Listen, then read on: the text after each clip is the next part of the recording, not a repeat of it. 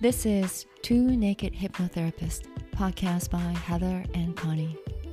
Do you want to achieve optimal health, ultimate success, perfect relationships, true spiritual awakening, and ever flowing abundance in your life? Are you ready for the naked truth? Then you've come to the right place. This podcast will give you free mind hacking and healing tools no other hypnotherapist will tell you. We are passionate about helping people transform their lives, and that's why we created this podcast.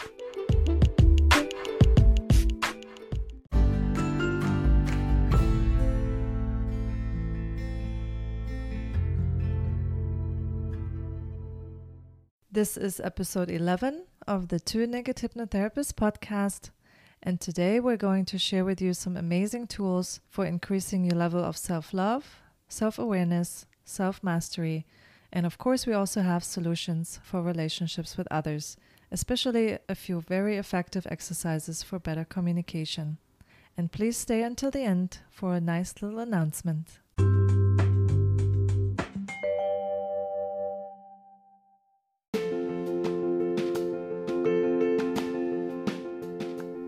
Two Naked Hypnotherapist podcast is not meant to be replaced with medical treatments or to diagnose medical conditions. The information we share on this podcast is based on our personal views and should not be used to treat or replace your medical or clinical treatments. If you are experiencing any physical, mental conditions, please consult your physician first.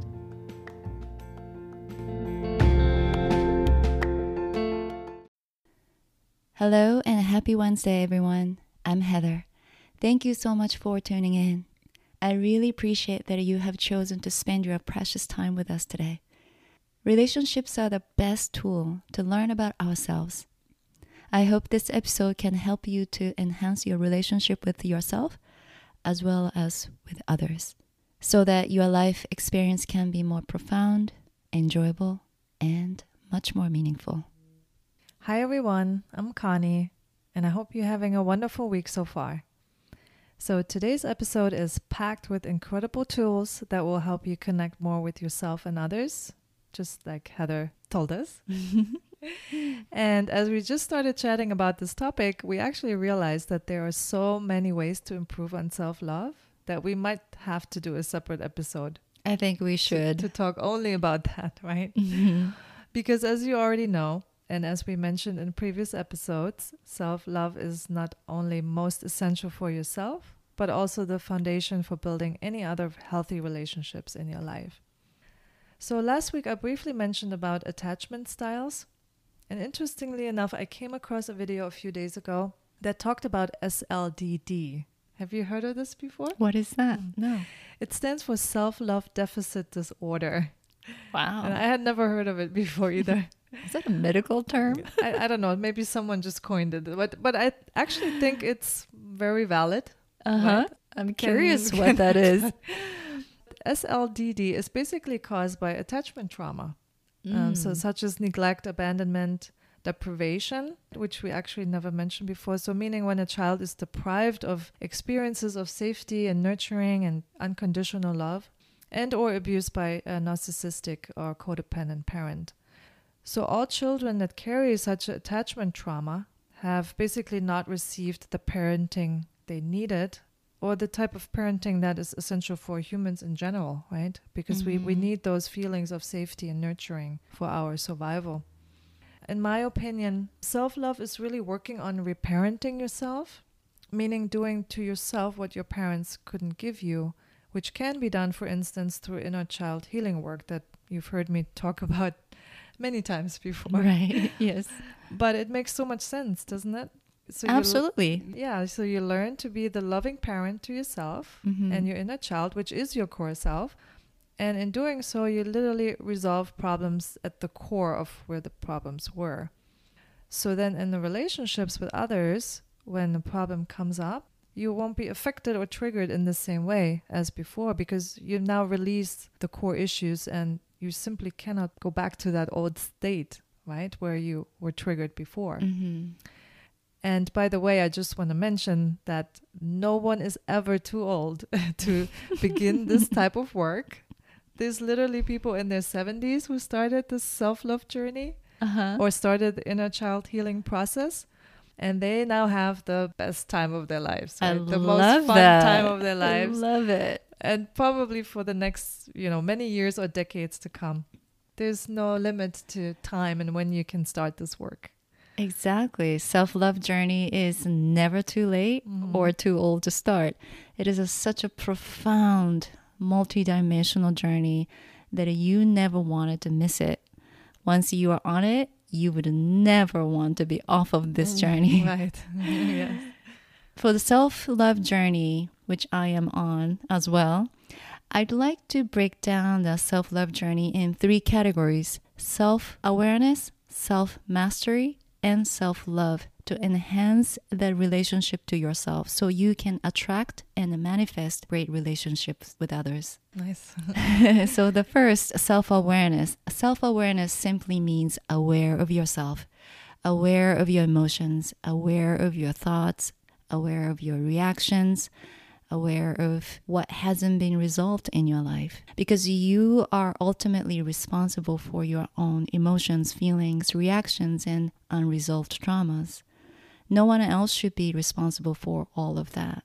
Not your parents, bosses, co-workers, teachers, children, and definitely not your romantic partners. exactly. Because when you let others accountable for your life, you can never move on to the next great things that's awaiting for you. You are responsible for yourself, period. You agree? Yeah, uh, totally. 100%. But self awareness requires you to pause for that moment before you react. This pause allows you to feel the emotions and feelings without judgment. This is also a very important part to allow yourself to feel the emotions because we are supposed to. Uh, humans are designed and built to feel emotions. We are just not well educated about how to feel emotions we are taught how to manage our emotions. So, self awareness will enable you to separate your true essence from you having the emotional experience triggered by the past pain or the fear for the unknown. So, how can we get better at self awareness? Here are my top three self awareness practice suggestions. The first one is journaling your raw emotions and feelings for that day without criticizing yourself. Simply write down your honest feelings and emotions as they are. This allows you to feel the emotions in a safe space. But if you're not big on journaling, you can try a free online self awareness survey at www.greatness.coach. Uh, they have a bunch of questions that helps you to self-aware of your emotions, feelings, and a state of mind. So I would try that too. also, you can use meditation or a quiet time to sit with your emotions and feelings, not to judge, of course, but to simply observe your emotions and feelings. More you give yourself the time and space to accept your emotions and feelings, less you need to react or vent out when someone or something triggers you. And other things you can do is ask your friends, family members, partner to practice self awareness. What I mean by that is most likely your friends, your family members, your partners are the recipient of your emotional triggers. Mm-hmm. Yeah. Sometimes you are blinded by the emotional triggers and you're not really seeing how and why you react to certain things. So, your partner, friends, family members would mostly likely have seen or witnessed or experienced your reaction before, so they can tell you a better story about your blind spot. But make sure that they can communicate with you in a supportive manner. That's a great way to do it. So when we're done, I will ask you some questions. And then after that, I'm going to ask you a question. okay, moving on to second category of self-love journey. which is self mastery. Life can be overwhelming from time to time. Sometimes we feel drained, discouraged, and when we face relationship issues, it's usually draining and daunting experience because it usually involves with our strong emotions and painful memories from the past. And on top of that, the other person's emotions and the past pain comes into the mix. And that's when we try so hard to fix the relationship by controlling something we can't control of, which is the other person. Mm-hmm. When we focus on taking full responsibility for our own emotions, reaction, actions, and past pain, we are actually making the whole wide world a better place by improving our relationship with ourselves and ultimately with others. For self mastery practice, I would recommend 9 second reaction halt. When you have the instantaneous emotional reaction to something or someone, before you immediately react to the trigger, just count 1 to 9 with your heart, with your breath.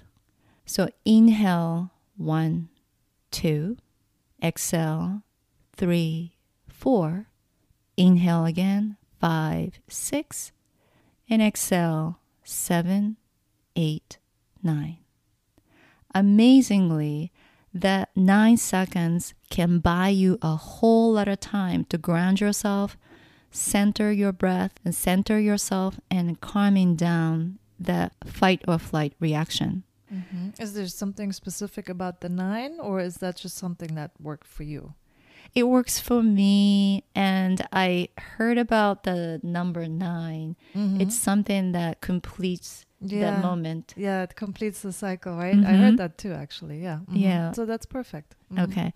And the other thing that you can practice is I called the five layers of why. Mm-hmm. Interesting. so, Conny, I'd like you to imagine a delicious looking five layered cake. Oh, that's easy. Chocolate with strawberries. okay. And ask yourself why you are emotionally triggered five times by digging into this cake one by one. For example, let's say your partner said he was going away with his friends next weekend and you were upset. Mm-hmm. Ask your first question Why are you upset that your boyfriend is going away with your friends? And you might say, Because I'm not included. Then ask the second layer of why. Why does it bother you? And you might say, It makes me feel I'm not his priority. Then I ask the third layer of why. Why does it bother you? And you may say, because I want to be the most important person in his life. Mm. Then ask the fourth layer of why. Why do you need to be the most important person in his life?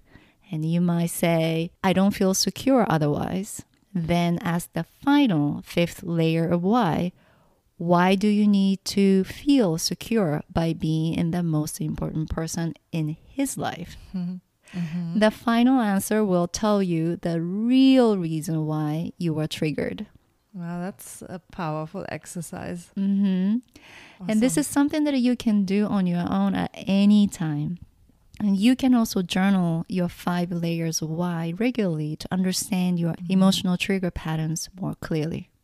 That sounds very profound. mm-hmm. Because I can totally see how you get to the root of this initial trigger. Mm-hmm. So it's amazing. Thank you. The third category is my favorite word of action self love. For me, self love is intention and action to experience my true nature of who I am through physical, emotional, mental, energetic, and the spiritual experiences in my life. How do I do that? Well, I became a good listener to myself first, and I'm a loving parent to myself, just like you mentioned earlier. Mm-hmm. Great. And I'm the most energetic, crazy cheerleader for myself. I like that. Cheerleader, yes. And I'm the best friend, teacher, fortune teller, therapist, lover, and a healer to myself. The experience of the deep connection with myself allows me to extend this deep connection with others. That's how I connect the dots between self love practice and having amazing relationships with myself and others. I mm-hmm. hope this makes sense to you. Yeah, absolutely. The self awareness, self mastery we've just talked about are the part of the self love practice. And I have a million and one other suggestions for self love. But I would say mastering to be in the present moment, if I have to pick one, is the best practice for self love. Because I know for the fact the more you stay in the present moment, the more you invite abundance in your life, including great relationships. Can you believe we have 70 to 80,000 thoughts a day? Wow, that many. Mm-hmm. I knew it was a few thousand, but 80,000? Mm-hmm. Average. Wow. This is why the intention of staying and being in the present moment is necessary. Otherwise, our mind likes us to go either the past or the future and skip in the present moment. That's how our mind is programmed. The mind likes the familiar place where you have been, what you have done before. The mind sees the unknown as unpredictable, hence danger. So if you let your mind drive your life, it always takes you to the where you have been or what you have done before. And even if those things are no longer serving you, but at least familiar. While your next great thing, great relationship, amazing business opportunity may be in the unknown or an untouched place, if you let your mind lead your way, then you'll never get there. So if you're too busy visiting your past and the future all the time, you miss the most incredible opportunity to experience your amazing life, which is always happening in the now. Yeah, that's a good reminder. And I actually feel that when I'm in the park, for instance, Mhm. right, in the morning on my morning walk, if I'm caught up in some story from the past or something that I'm thinking about the future, I would miss hearing the bird or Exactly. like seeing that flower because I'm not even paying attention, right? Those kind of things. Yeah, or the Mhm. butterfly Oh, yeah. flying around you. Mhm. Yes. I'm going to share one of my favorite self love practice in our bonus episode, but being in the now is pretty simple. You can use your breath to stay in the present moment. You can also use a meditation to be in the now. You can practice listening to your heart more often because your heart is always in the now. You can also learn from nature and animals how to enjoy being in the moment. I have a dog, Mr. Roscoe. He is always in the now except when he's sleeping. I'm jealous. He teaches me how to be in the moment, but not only be in the moment, but also how to enjoy the present moment, even when nothing is happening at that moment. That's awesome. Go, Roscoe. Thank you, Roscoe. So now Conny is going to share some useful tips and tools to enhance your romantic relationships. Yes, thank you, Heather. Um, before I get into some of the communication tools and exercises, I wanted to briefly touch on energetic stress styles because I think this is important to be aware of. And just this knowledge alone might help you understand your partner better during certain conversations or situations that you're going through. I learned about energetic stress styles in energy medicine, and it's especially important when it comes to navigating romantic relationships and understanding relationships. So, the energetic stress style of a person describes the sensory mode that they instinctively trust and favor when experiencing a threat or stress, and particularly when it involves a romantic partner.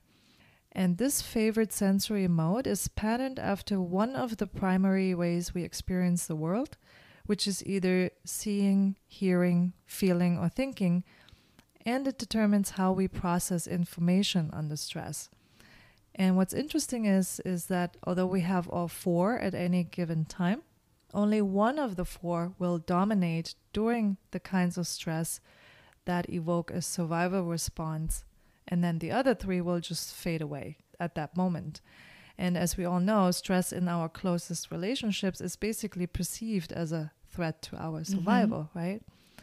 So the closer the person is to you, the harder it is to keep the person in the perspective when the relationship has any difficulties. And I find that really fascinating.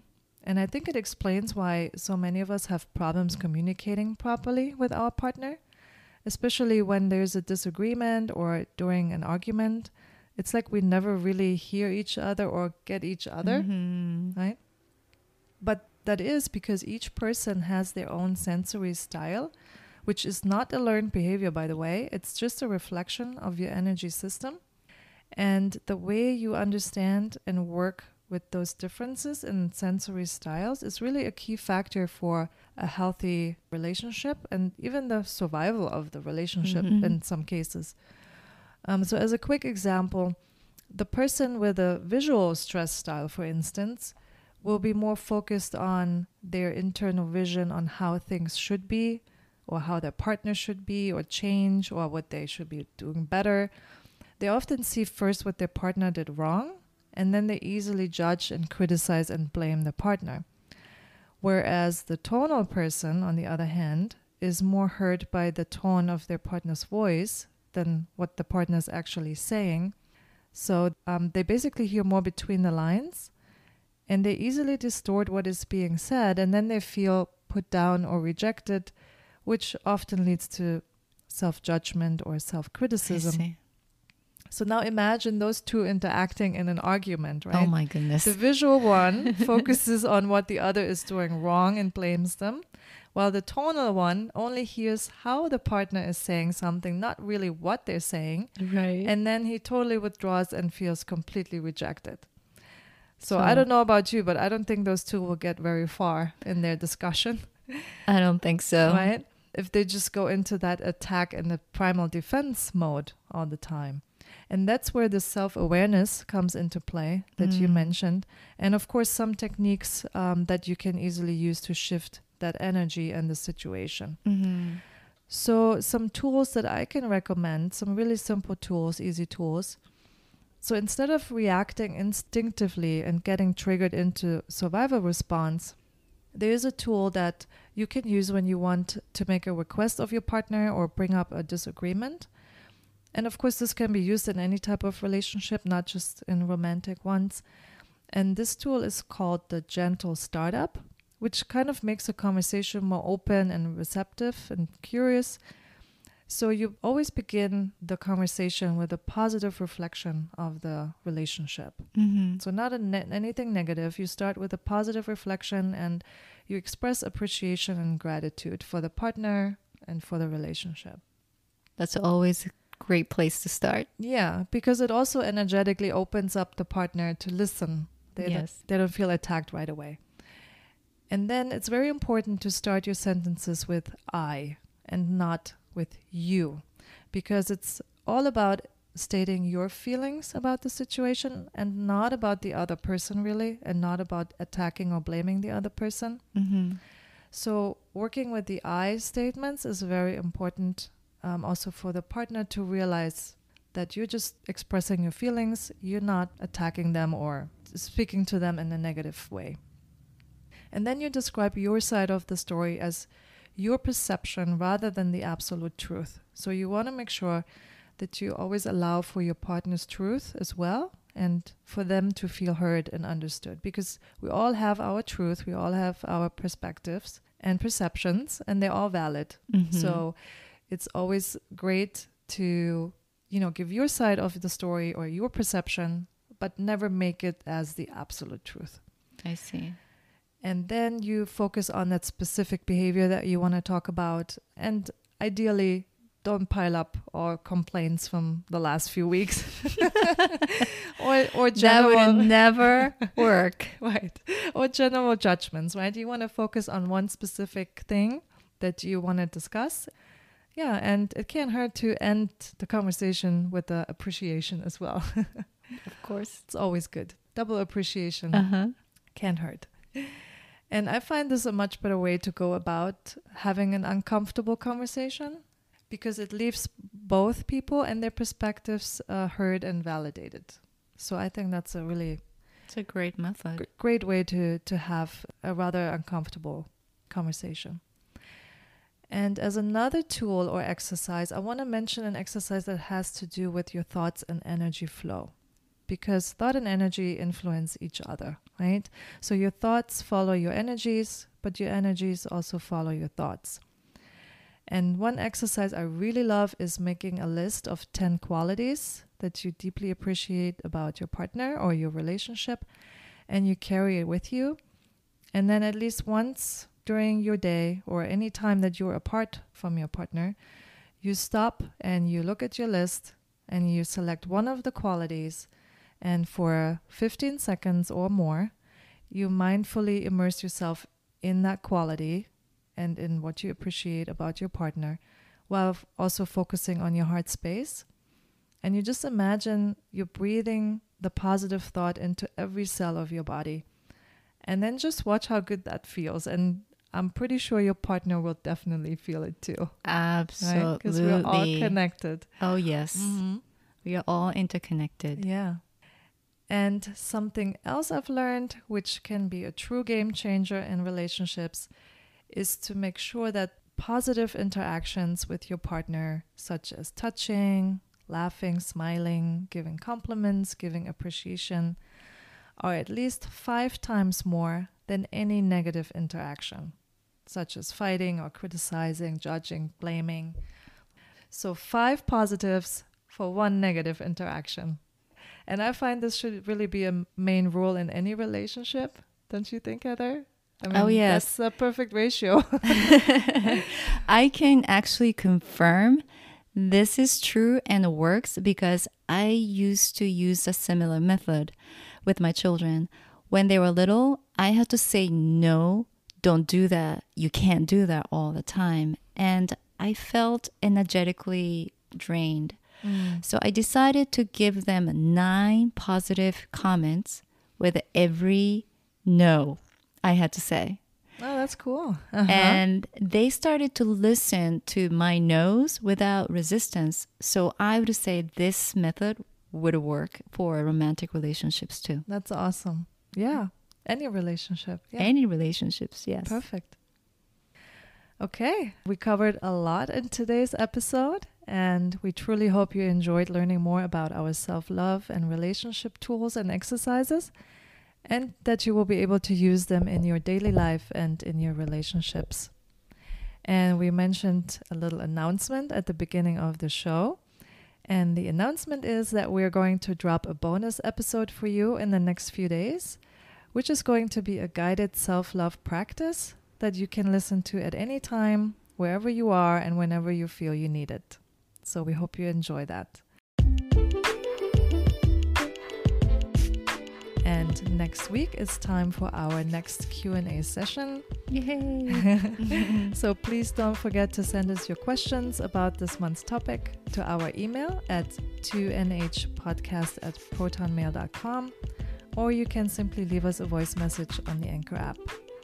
We look forward to hearing from you and please join us again on Wednesday, April 28th at 6 o'clock.